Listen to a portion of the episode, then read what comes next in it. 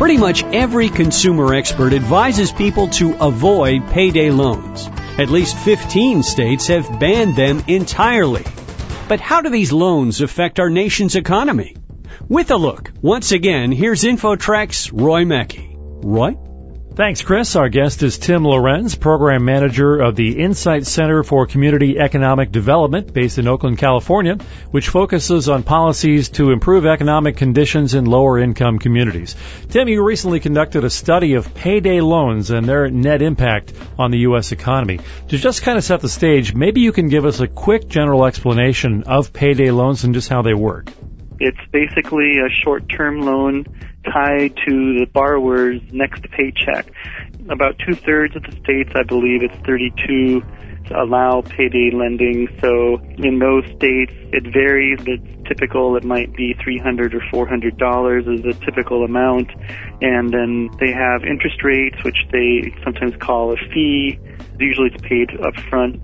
Here in California, just to give an example, you can borrow $255 and then the fee is $45 over a two week period that comes out to an interest rate of almost 500%. Wow. So that's the basic idea of a payday loan. And how popular are these loans, Tim?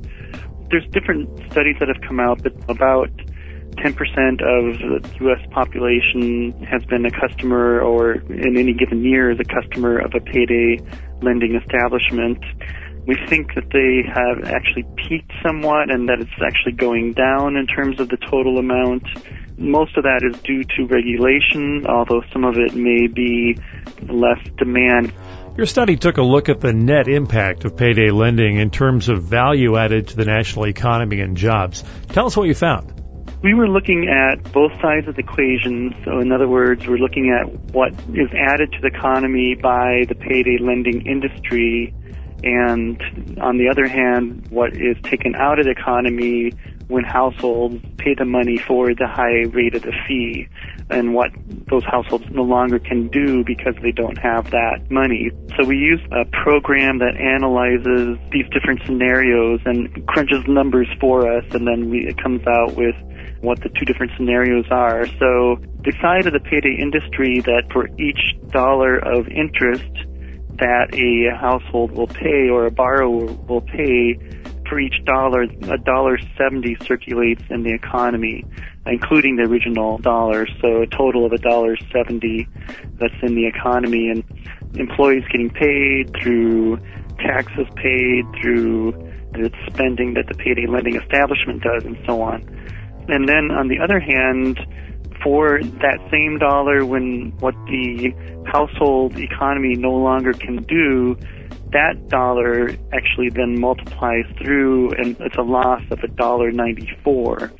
And that's because more of that dollar circulates in the economy when it's in the hands of a household than when it's in the hands of a payday lending industry. There's less circulation when it's going through the industry than when it's going through a household. And so the net impact is a loss for each dollar of interest of 24 cents. So almost a quarter of the interest that the borrower pays is lost to the economy with each payday loan. Just so we can try to understand this and be sure I understand it, let's say it costs $5 more to fill up our gas tanks this week. How does that $5 that went poof any different than the $5 someone spends at a payday loan place in terms of national economic impact? That $5, whether the household is paying extra gas or $5 paying in interest on a payday loan, it's the same loss to the economy. Tim, what do you recommend for consumers in lieu of using a payday loan service?